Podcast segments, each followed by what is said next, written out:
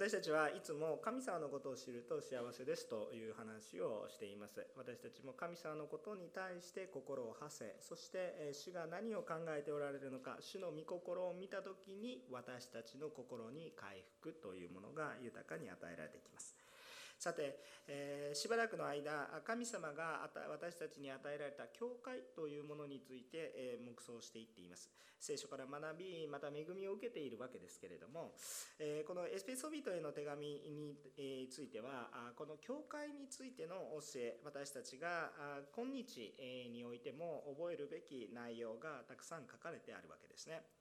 で、えー、書かれている内容を一言で言うならば主に私たちが罪から救われた者たちですね。このキリス、えー、者たちがキリスト者がキリストと一致をするという点において、えー、注目され書かれてあるものだということであります。キリストにおいて、えー、私たちはキリストと共に一致する一つとなるというこの思いがあ溢れ出ているような箇所であります。今日はこのエペソビトへの手紙を通して神様はどのような教会を立て上げようとされているのかまた教会に何を望んでおられるのかということを黙想しながら恵みを受けていきたいと思っています。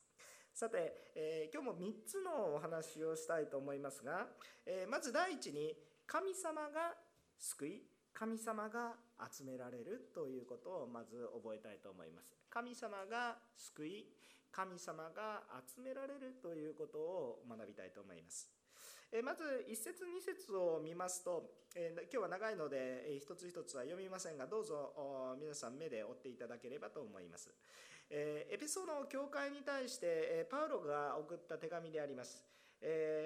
パウロはこの時ローマの牢獄の中獄中にいたとされます。そこからエペソの教会に書き送った手紙であると言われています。パウロは3度伝道旅行をしておりますけれどもそのうち後半最初は行かなかったんですけど後半の2回このエペソに立ち寄っていますパウロはエペソで最もその宣教旅行の中で大きな宣教の成果を上げたと言われていますつまりそこで信じる人が最も多かったというふうに、が、伝えられています、そのエペソの教会に対して励ましと教えを、ま、送ったわけですね。で私たちもどのような状況の中でも信仰を育んでいけるように恵みを受けていきたいと思います。パウロは獄中にありました。しかし希望は失いません。もうおそらく会うことはないだろうというエペソの教会に対しても励ましを送り続けます。えー、本当に私たちがなぜそのような思いになるのかということを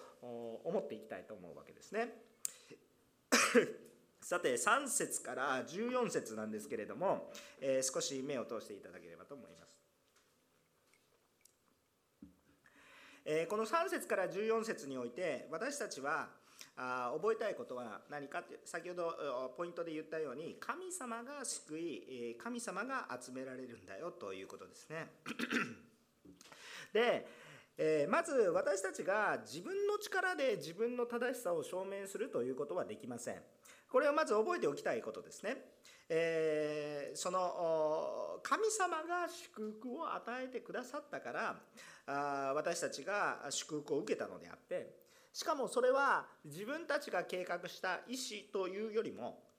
神様がその計り知れない生まれる前から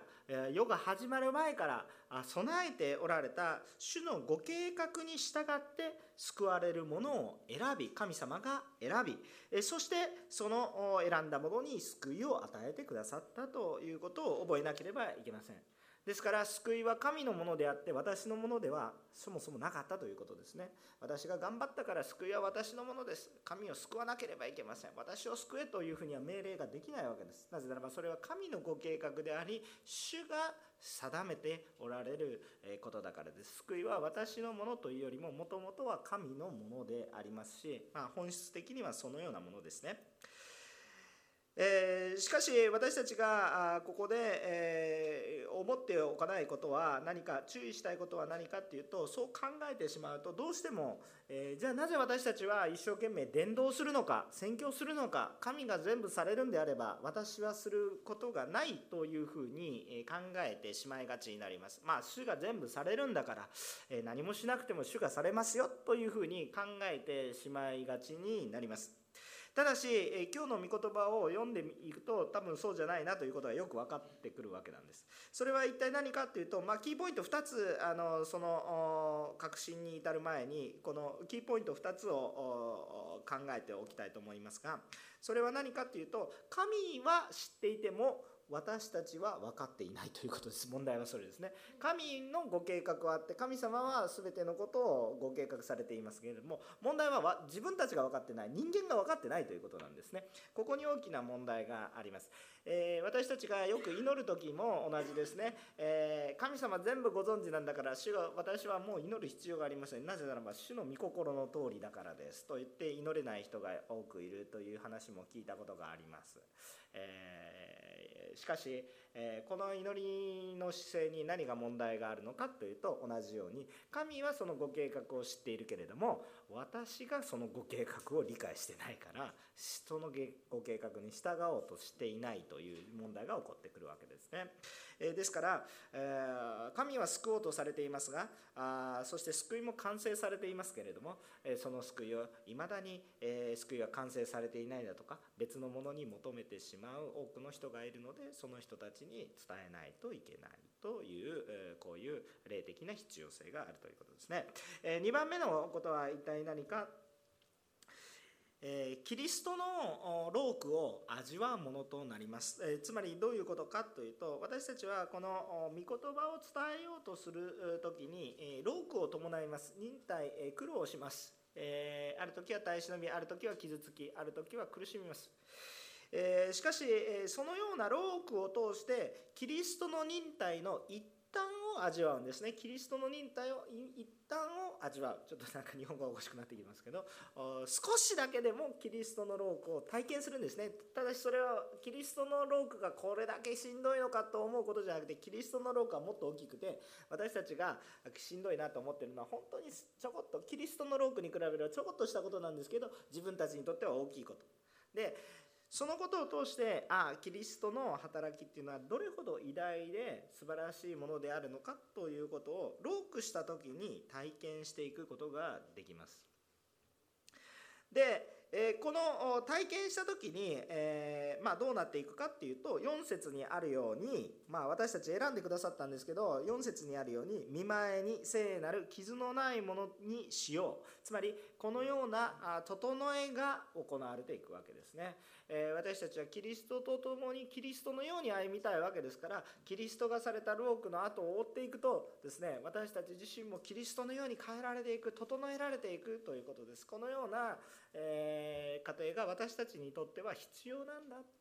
ただ救われて終わりということではなくてキリストと共に歩んでこそ初めて私たちが本当に、喜びの中にあるということですね、えー、よく言っていますけど洗礼はゴールではなくスタートだという話をしています。だからキリストと共に歩むのでキリストの歩んだ道は御言葉を伝えるために罪人のためにロークをするという歩みでした。しかしそれこそが神のご計画ですよね。だから私たちもそのようにして、えー、このその実践をしていくわけですね。だから神がされるんですけれども神だけがされるんじゃなくて私たちも共にしていくんです。なぜそのようにしていくかっていうのはこの後ずっとそれを黙想していけばあなぜそうしていかないといけないのかっていうのがもっと具体的に感じられるようになると思います。さあ話を進めていきたいと思いますが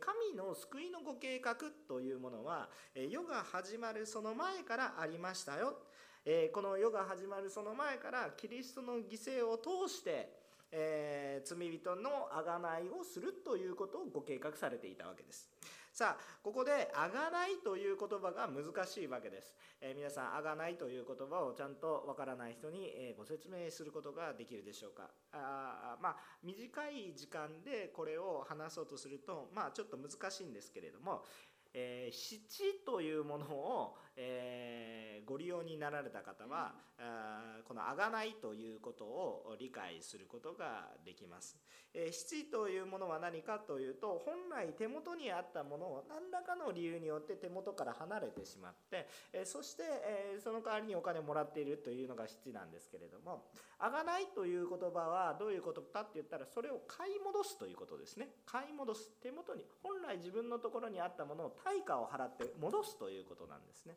霊的においては本来私たちは神の身元にいるものだったんですけれども、えー、神様が問題を起こしたんじゃなくて自分からですね物が勝手にですねポポポポポッと出ていってしまってですね、えー、何らかの理由でまあ霊的に言うと罪を犯したがゆえに神様が悪かったわけじゃないんですけど 人が罪を犯してゆえにですね本来神のもとにいたはずなのに神のもとから勝手に出ていってしまったんですね。でその出ていったものを買い戻すために犠牲を払って、え、それを買い戻すということです。これをあがなうということ、え、もの言葉ですね。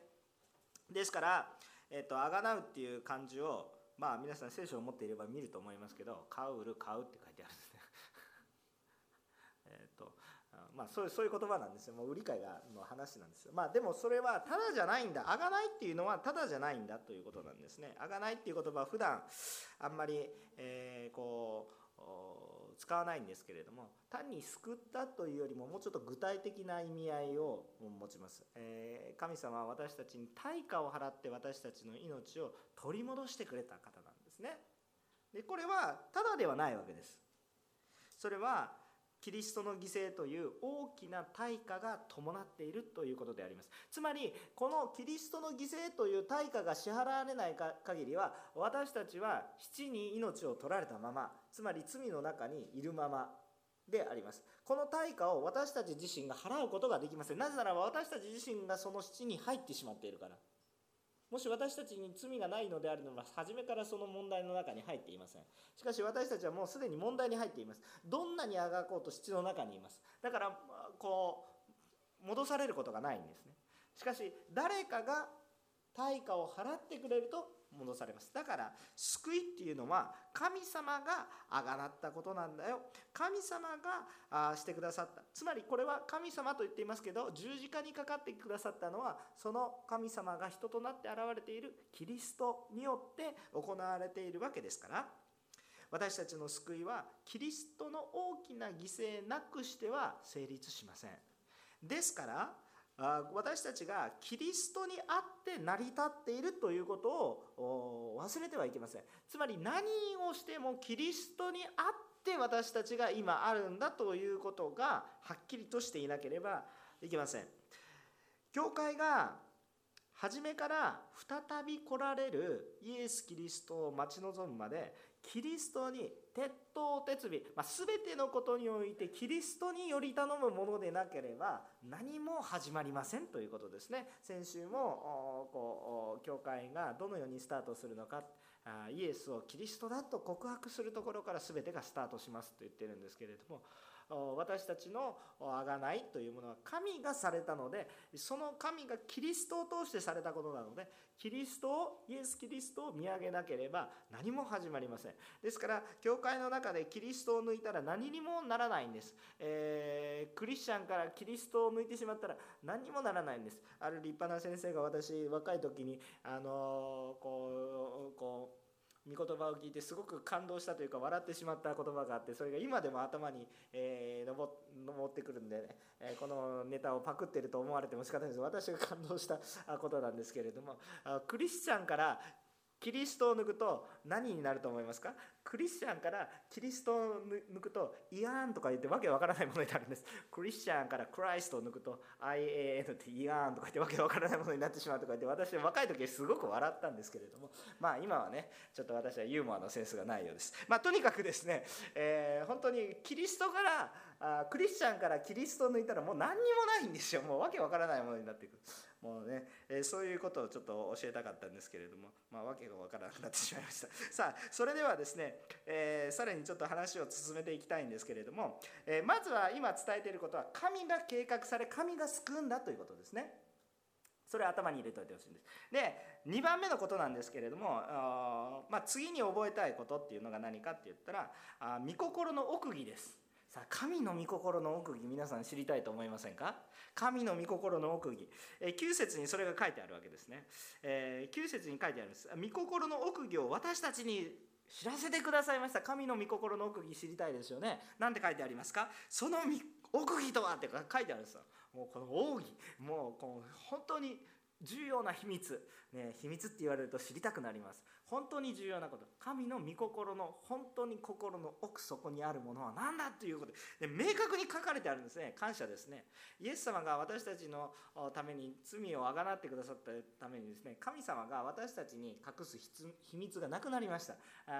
神様が私たちに秘密をしてるっていうことはあまりその清さが初めに分かってしまうと私たちが滅んでしまうからですね。あんまり清すぎてね、え、私たちが滅んでしまうからですね。はい近づいて話します。どうぞ原因下げてください。大丈夫です。はいえっと、それでですねあの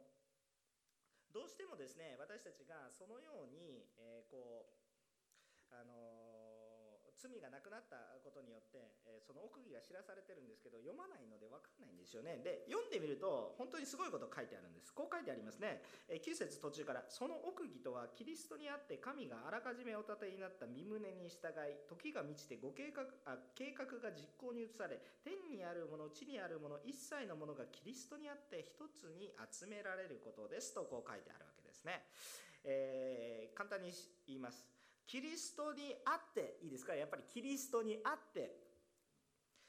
その上で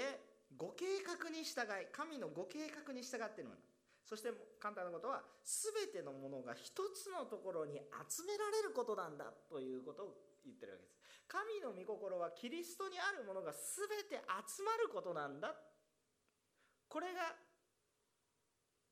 その神の御心知らされていなかったこと。これすごいことなんですけれども全てのものがキリストにあって一つに集められる。単純な一つのことですよね。分かりやすいことですよね。でもこれキリストにあなければいけないんですよ。なんか他のことで一致しててはダメなんですよ。お金ばらまくのでさみんな集まりなさい。わーとか言って集まってたらダメなんですよ。それはダメですね。キリストにあって集まる。これがすごいことです全てのものが天にあるもの地にあるもの一切のものが集まるということ。これはすごいことです。大体これが難しいんですよ。できないわけですよ。多くの場合によって。全世界の人が一堂に会する。って言っても心がバラバラでね。大変なんですよ。今さまざまな世の中の問題はありますけど本当にキリストにあって一つに集められたら全部解決するでしょ？ねかそんな世の中世界全体のことなんて考えなくても私の家族もキリストにあって本当に心を共にして一つにあったら全ての問題解決するでしょ？今日トイレの蓋が開いてるとか閉まってるとかどうでもいいでしょ？もう。キリストにあって一つであってトイレかとか言ってたらおかしいでしょ？だからほとんど解決するんですよ。夫婦喧嘩ってそんなところから始まりますから。そういうもんです。でもこれ本当にすごいことなんですよね。これこそ奥義なんだよと言ってるわけですよ。だから私たちはね覚えておきたいんです。私たちは無意味に無義に集まってるわけじゃないんですよ。なんか集まれって言われたからわけわからなくて集まってるわけでもなく。集まらないといけないんだということじゃなくてこの共にキリストにおいて集まれるということがすごい恵みでありまさに主の心があふれていることなんですよ。これ主がなさっていることなんですね。ですから時々本当に心から祈ってるんですけれどもあ本当にこの主にある集いにあの集まることが難しくてですねあの自ら集まろうとしない方も一定数いらっしゃるんですけれども、えそれっていうのは本当に、えどこかそのなぜ集まらないのかっていうことに対してのその思いっていうのも理解しないわけではないんですけどそれを理解した上であえて言います。本当にそういうものを乗り越えてキリストにあって集まらないということはものすごくもどかしいことです。惜しいことです。残念なことです。それは残念な状態にあるんだということは頭の中に置いておいてください。なぜならば一つところに集まることこそ神の御心でありそれが本当に記されて明らかにされている奥義だからです。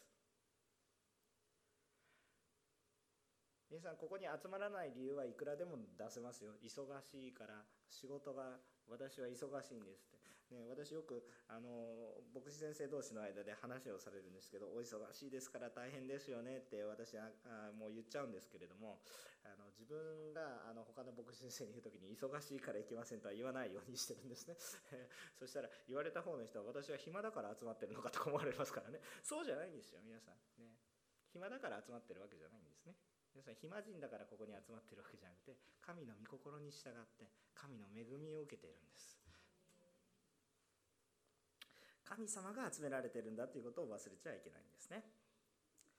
私たちはまさに確かにこの御言葉に書かれているように時が満ちてとね神様の再臨の時が来てるかっていうときっとまだでしょうね。ね、えー、しかし、えー、じゃあその時に全員集まるから今集まらなくていいんだじゃなくてやっぱり神様を待ち望むものとしてやはり神がしたいということを真似せずにはいられない。やはりそれに従っていくしかない。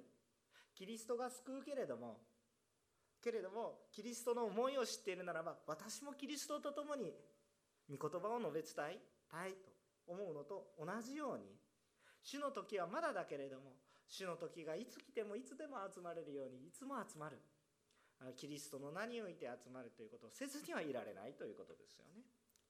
そのキリストの思いを待ち望むもので私たちはありたいと思うんですね。さあ3つ目のことをちょっと話したいと思いますね、えー、この3節から13節のあ14節の間に書かれてある、えー、この3つ目のことを話しますけれどもそれは一体何かっていうと私たちというのは天の御国を受け継ぐものです。つまり神の異なり神の御国を受け継ぐ相続者神の相続者となったと。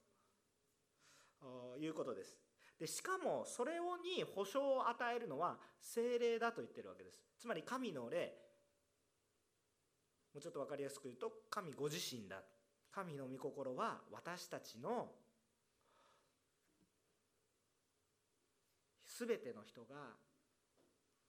神の御国を受け継ぐもの神の子となることを心からその心の奥底で願っておられてその者たちが集まることを願っておられる。初めからそのために救い。そして一つところに集め神の御国を創造して相続していくものであるんだということがよく分かっていくということを願われているんだ。精霊がそれの保証をします。本当にそれをしているし実際に働かれるんだよ。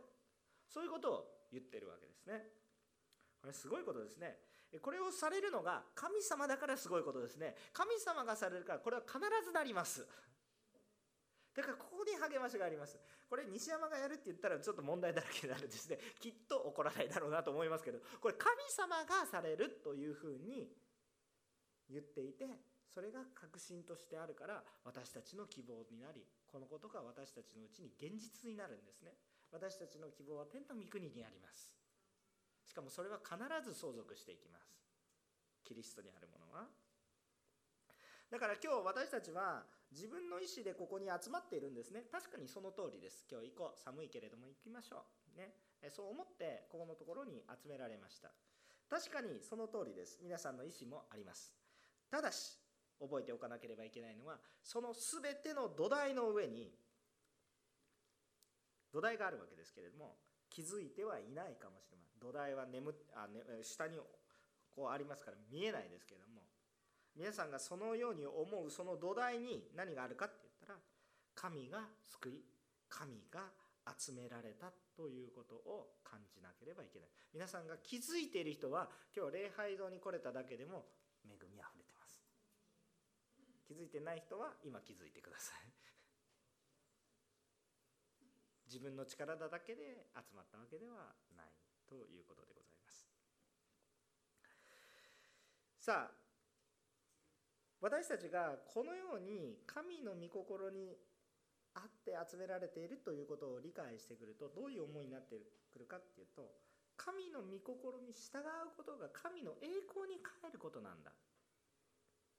ということを知っていく必要があります。だからこの最後のところに何と書いてあるかっていうと神の栄光が褒めたたえられるためです。14節ね、えー、こう書いてあるわけです。全て神の栄光になるように。私たちが神様によって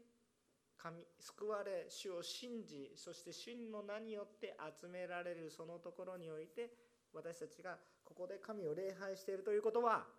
しかもいろんな人がおじいさんもいれば赤ちゃんもいて男の人もいれば女の人もいていろんな言葉をしゃべる人がいて一緒に神の身元に来ているならば神にそれが栄光が変えるということです。皆さん礼拝って大切ですね。私たちの生きる目的は神に栄光を返すことなんですけどまさにこの礼拝がそれを地で言ってることなんですよね。でもちろんその礼拝が私たちがしていく礼拝というものがそういうものであり続けないといけないんだということも同時に知る必要があります。時々ずれる時があるあるので人間完璧じゃないので。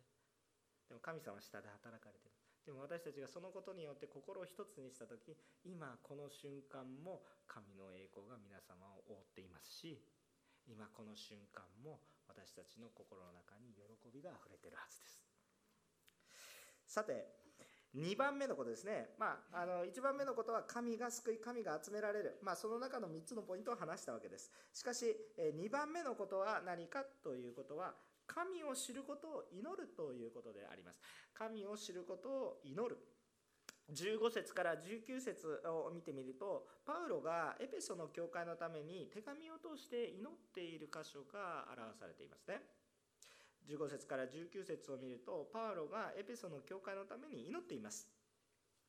でまず何を書いているかっていうとパウロがエペソの教会自体がイエスを信じそして愛を実践している、ね、え言葉だけではなく本当に愛を実践している姿がパウロも聞いているのでそれを聞きながら何をしてるかっていうとパウロ自身は神に感謝をしているんですね。なんでですか？神が救い神が集められてるからね。エペソの教会の人たちが集まってるんだけれども迫害があっても集まってるんですけれどもしかしそれはエペソの教会もすごいねっていうことなんですけれども今話している内容は神が救い神が集められるから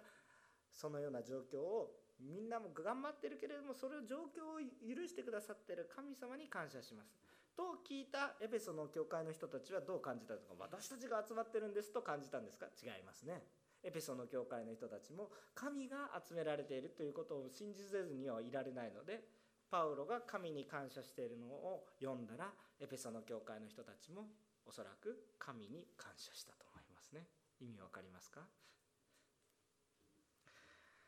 神様がされることに対して感謝を捧げています。そしてパウロが祈っているその内容はまさに何かというと精霊を与え受け継ぐべき御国がどれほど素晴らしいものなのかまたそもそも神ご自身がどんな方であるのかということをエペソの人々が知るようにと願っている。つまり神を知るもっと知ることができるようにと祈ってるわけです。さああの今日はあのしばらく教会をテーマにして話しますよと言っていますけれども、えー、先ほどからずっと言ってるようにキリストを抜いたら教会っていうものはありえないんです。何でもキリストから始まって全てキリストに頼らないといけないんだよっていう話をしてるわけだからキリストを抜いて教会を語ることはできないわけです。教会を知ろうとしたら結局は神を知ることになります。だから教会とは何だとかいうことをあんまり考えるよりも神様について黙想すると私たちがどう歩むべきかっていうのは見えてくるんです。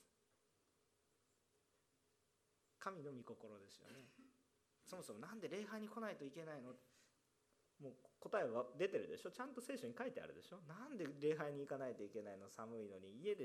映像を見てて神様の御言葉聞いてればいいんだよって、ね、もちろん病気や病もしくはさまざまな本当に納得のいく理由があってそういう方もいらっしゃいますね。私多分あの80歳とか90歳になって多分もう何が何だか分からなくなってる状態で自分の力で多分礼拝に来れなくなると思いますし多分来ないかなと思いますけれどもでも心がねそういうふうに自然に向かってれば嬉しいなと思います。もちろんそういう状況の中にある方もいらっしゃるかなというふうに思います。でその方が礼拝に来ていないからどうだとか言って批判していたらもう全く神の御心も何も分かってないですよね。一方で、えー、ちょっと今日は面倒くさいから行かないというふうに思っていてでも私はあこうあのまあ映像で、えー、こう礼拝してるからいいですよと。そういうふうにね、えー、その自分本位の理由があって、えー、行かないっていうこともう何も神の恵みの大きさを理解してないという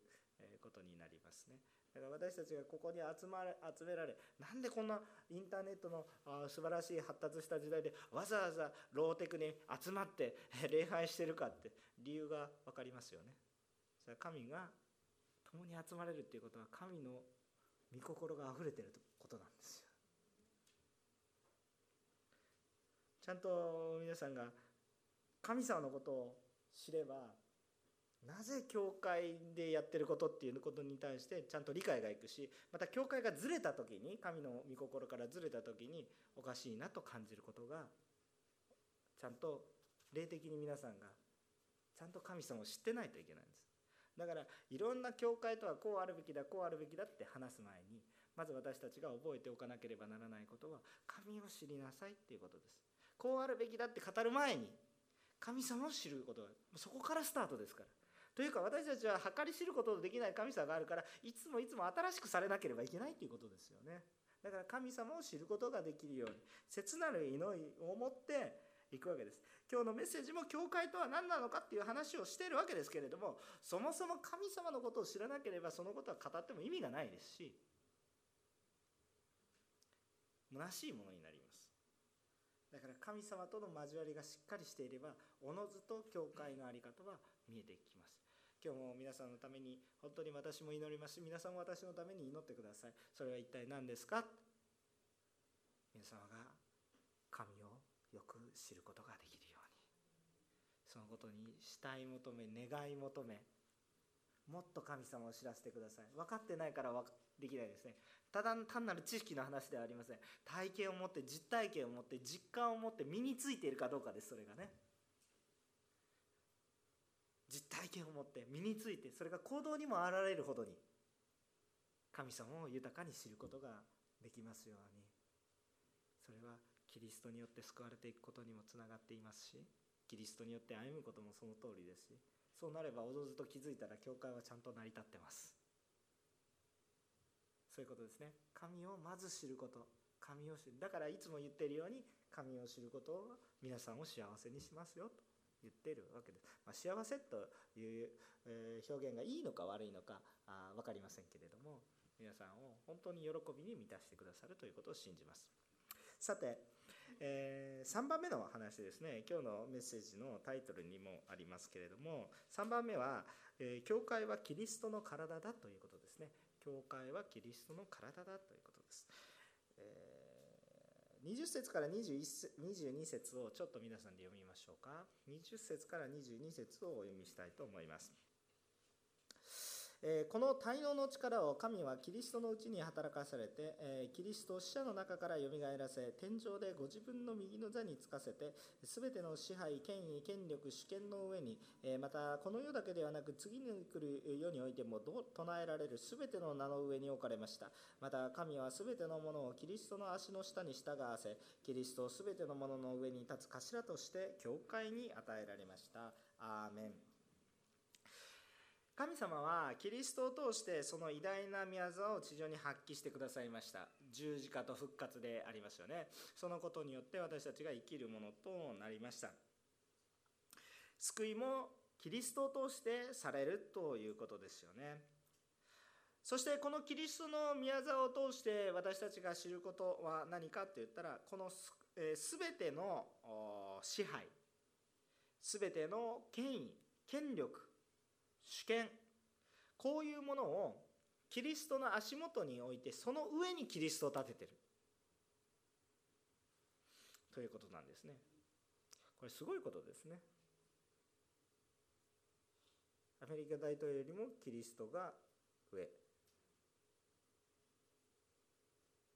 たとえ全世界を支配する王が出てもキリストが上。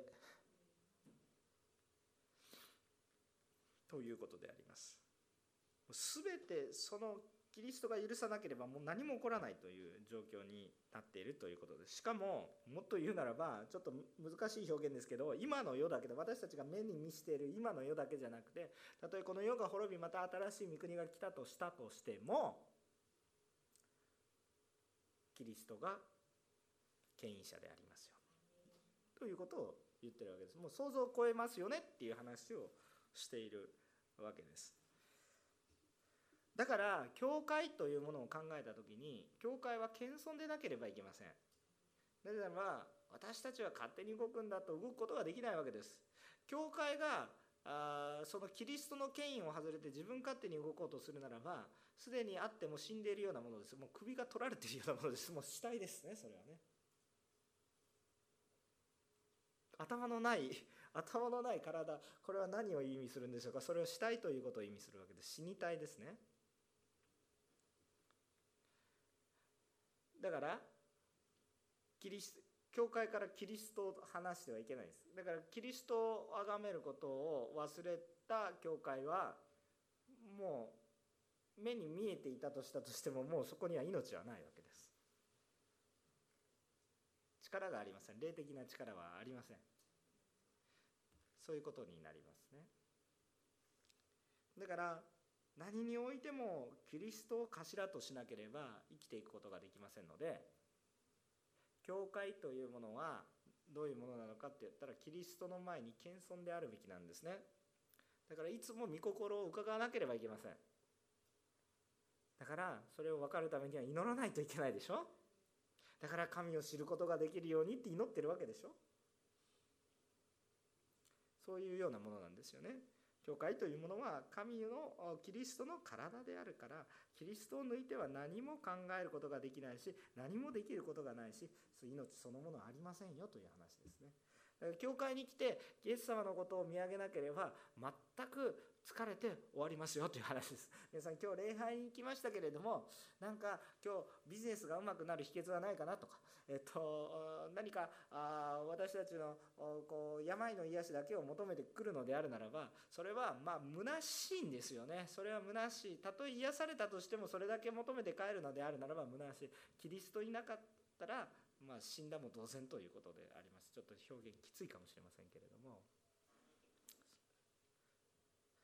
しかしそのように、え私たちがあの思って、えー置くというかそのような状況であるか霊的な現実なんですねそれがね。見たくなくてもそれが霊的な現実です。今日礼拝をしている皆さんがキリストを見上げ神を知ろう神の御声を聞こうとしているのであるならば本当に恵みの時間であります。同時に私たちは謙遜であると同時にまた従順である必要も出てきます。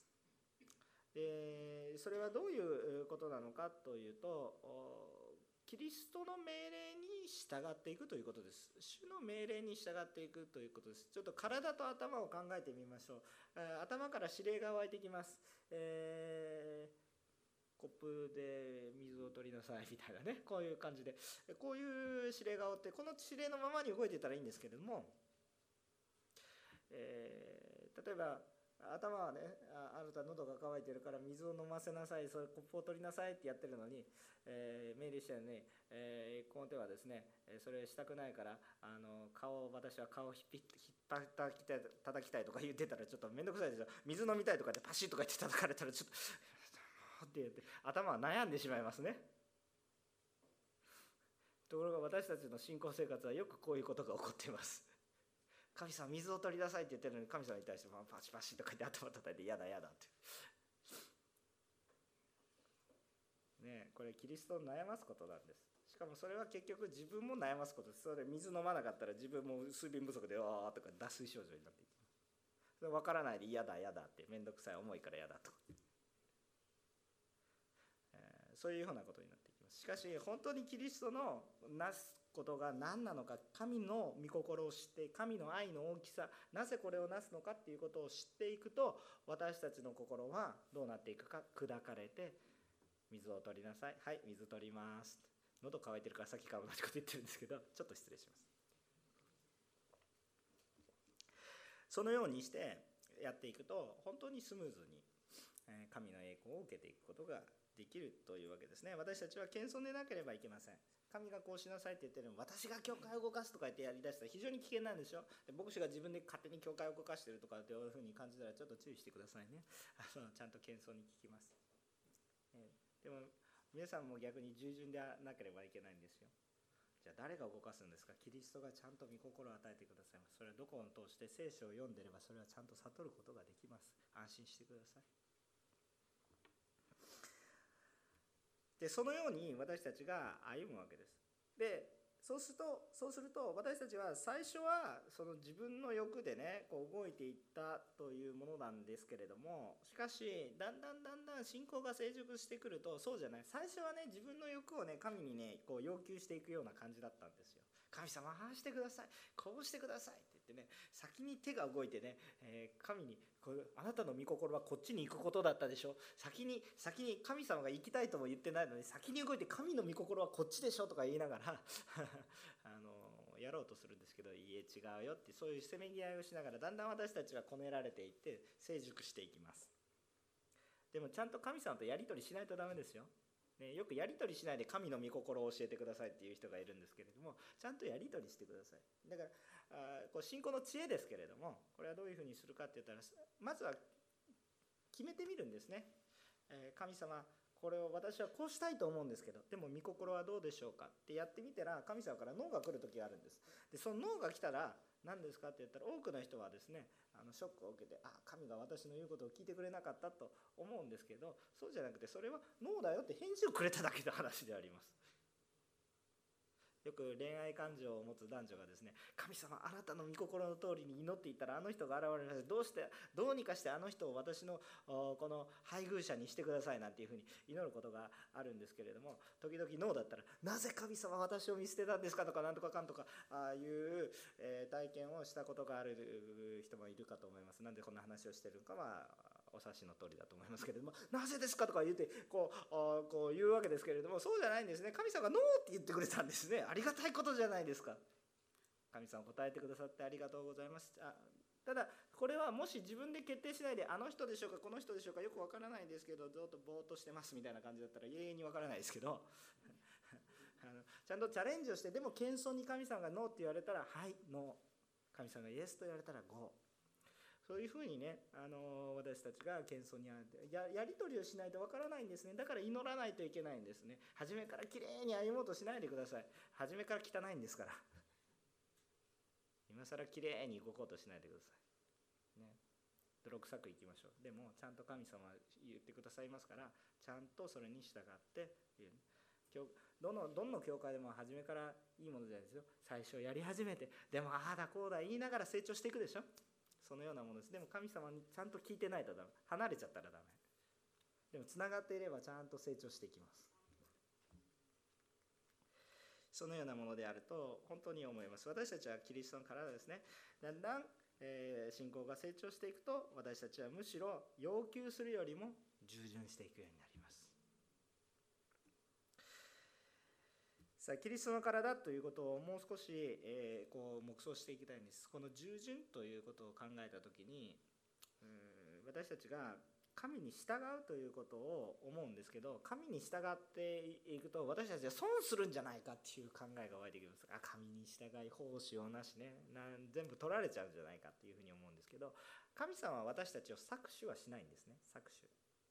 つまりえー、こき使って絞り絞り取るようなことはしないんですね、えー、神様は私たちが絞り取らなければ存在できないような方ではありません。むしろ多く与えてくださる方ですね、えー、なぜならば教会とキリストっていうのは離れることができませんよね。教会とキリストっていうものは離れることができません。でこの教会とキリストって離れることができなくてキリストっていうのは全てのものが集まってくるっていうか全てのものがキリストのものなのでどうなるかっていうと教会はキリストであり23節を読むといいんですけど何て書いてありますか？教会はキリストの体であり全てのものを全てのもので満たす方が満ちておられるところですとこう書いてあるわけです。これは本当にすごいことかなというふうに思うんですよね。でこのことを思うとあ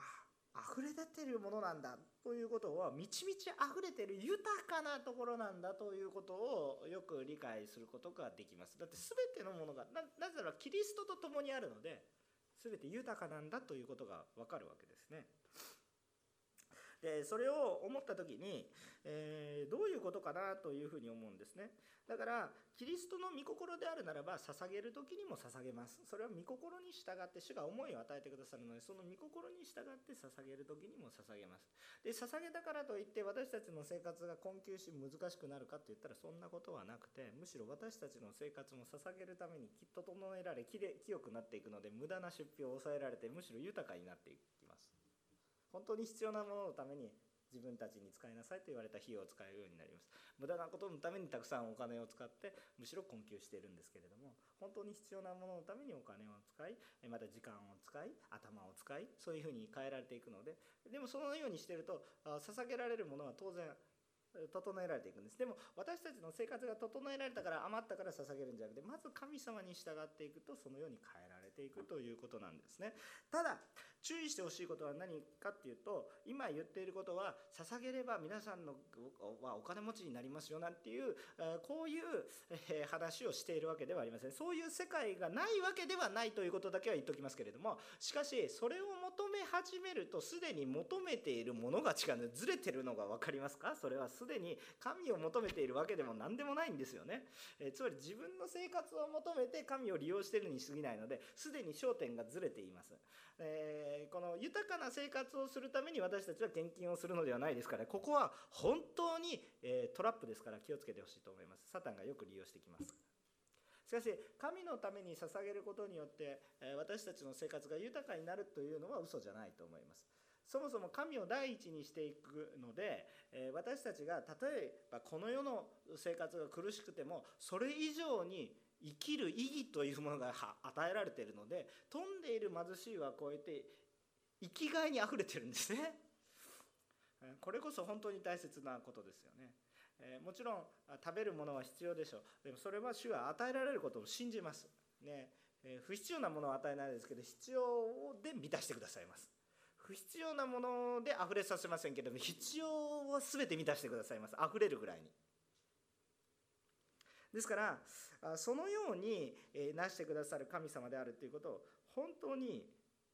信じます。あの本当に信じます、えー私が牧師になろうとした時に食べていけるんだろうかなって言ってすごいお金ない時本当に体験してるんですけど食べれましたよ大丈夫。あの自分の生活リズムが悪くて食べられないことはたくさんありましたけれども本当に食べられないっていうことはまあなかったんですね。でも、えっとまあ、世の中さまざまな人で食べられないものがあるかってって言ったらそういう現実があります。じゃあ何のためにクリスチャンいるんですかって話ですよ。そういうことですね。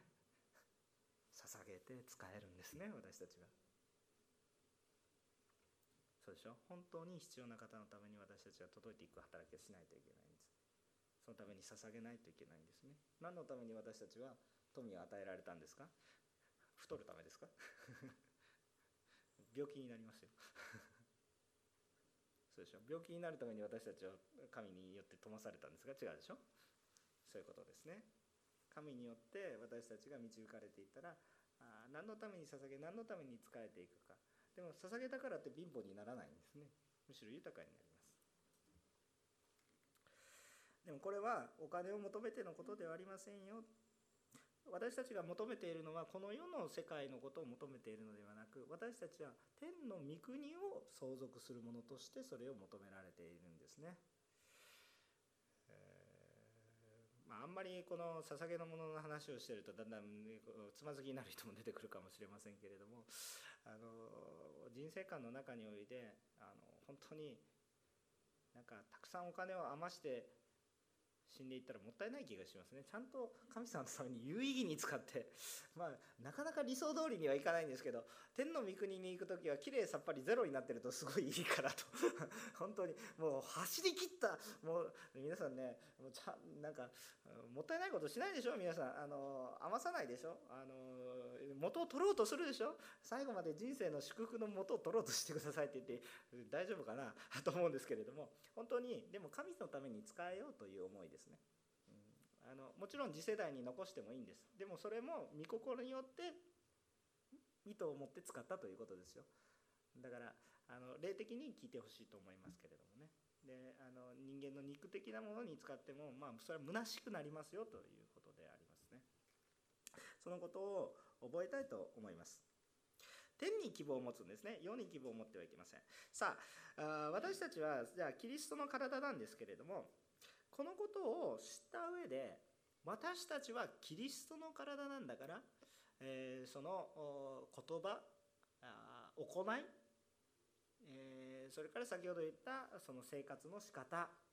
こういうことも全てキリストの栄光になるようにしなければいけません。私たちはキリストの体なんです。つまり神の技をどのように成していくのかって言ったら神様は私たちを通してされます。キリストを通してされるんですけどキリストが御心を与え実際に手を触れるのは肉体的に手を触れるのは私たちを用いられます。でもそれを通して私たちが触れるんだけども私たちが救うことができなくて神様が私たちを通してキリストが私たちを通して働かれます。具体的に病人に手を置くのはキリストが霊的に手を置きますけれどもひょっとすると私たちの手かもしれませんね。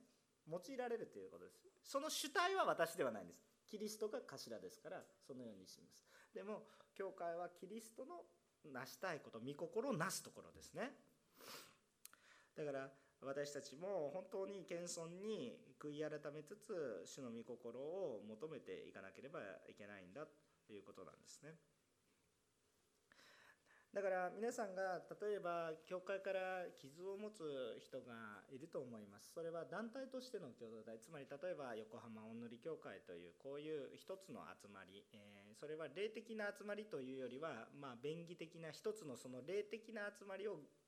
いわゆる具現化させたものですよね。私たちの生活の中に実際に具体化している。信仰を具体化させた一つの形が横浜を塗りキリスト教会ですね。でもその集まりの中においては時々不完全なことが起こって、えー、傷をつける方もいらっしゃいます、えーと、この教会は本当に傷ついてる人は少ない方ですけれどもしかしいないとは言えないんですね。でそれはきっとあるでしょう。でそれに対して教会とみんなの集まりとして単純になるかもしれませんがどうぞ死を求めている人どうぞ教会に対する誹謗中傷をすることをどうぞ避けてください。もし教会がおかしいなと思うようなことがあるならば愛を持ってそれをそれに接するべきであります。でどういうその愛を持って接するべきっていうのは言わないということではなく言い方がありますし言う方法もあります。それを神の権威が下がるような形で誹謗中傷することが訴えているということにはなりません。それは神の品位を汚すことでありしかし教会に問題があるということであるならばそれを明らかにしていく必要はあります。それを隠してはいけません。だからそれを明らかにしていく必要はありますがそれを神様の前で何が正しいのかというのを考えて神の前に明らかにしていかなければいけません。何か他の人に例えば他の人に訴えかけたからといって、え、これが解決していくかということではないわけです。キリストに頼らなければそもそも解決しませんからね。世の力に頼っても解決しないですからね。むしろ愚かな話になります。皆さんがどうキリストを見ているかという信仰にかかってくる話であります。同様にこういう話をしてるっていうのはどういうことかって言ったら世の中にそういう人が非常に多いからです。しかし皆さんがそういう傷に打ち勝つものであってほしいと思います。傷から来てそれが動機になっているんじゃなくて私たちの行動の動機はその傷ではなくキリストの犠牲にあった立っていなければそもそも行動の原理がおかしいんです。分かりますか？立ってる土台が違うんです。もし私たちがキリストの土台ではなく自分の傷に行動原理を置いているならばそれはあまりいい実は結びません。傷から傷を生んでいくと思います。だからその中において正しいこともなしていきましょう。あ同様に教会も一つの団体としての教会ね。例えば横浜おんぬりキリスト教会という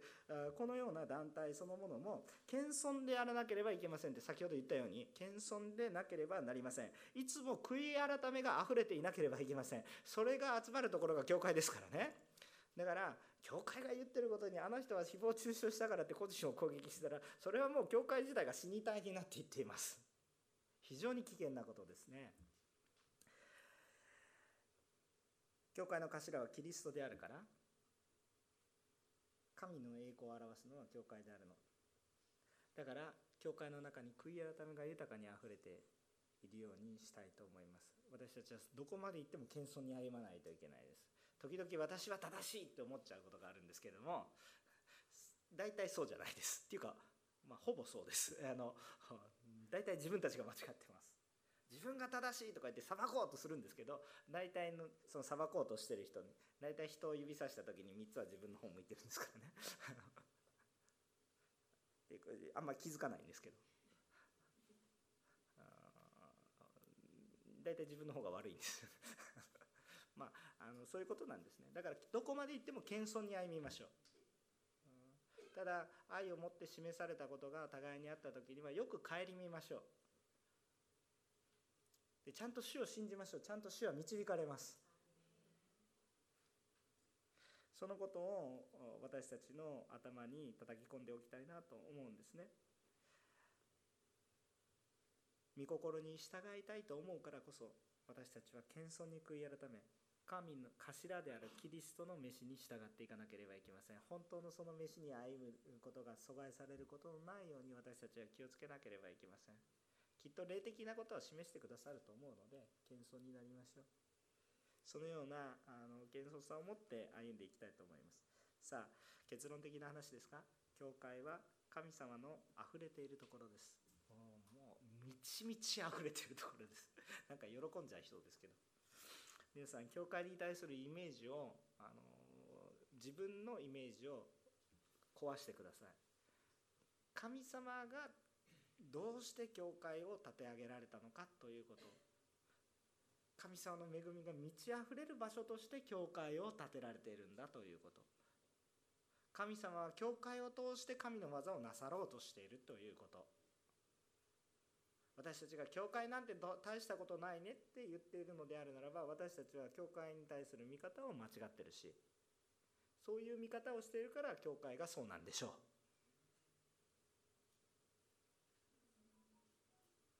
神に栄光を返すために教会は豊かで満ち満ち溢れていて必要なことを満たしていく。そのような場所なんです。でもきっと多分まだね私たちは成長過程にあると思います。だからキリストと共に労苦をし謙遜さを持って時には失敗もあります。正直に言いましょう。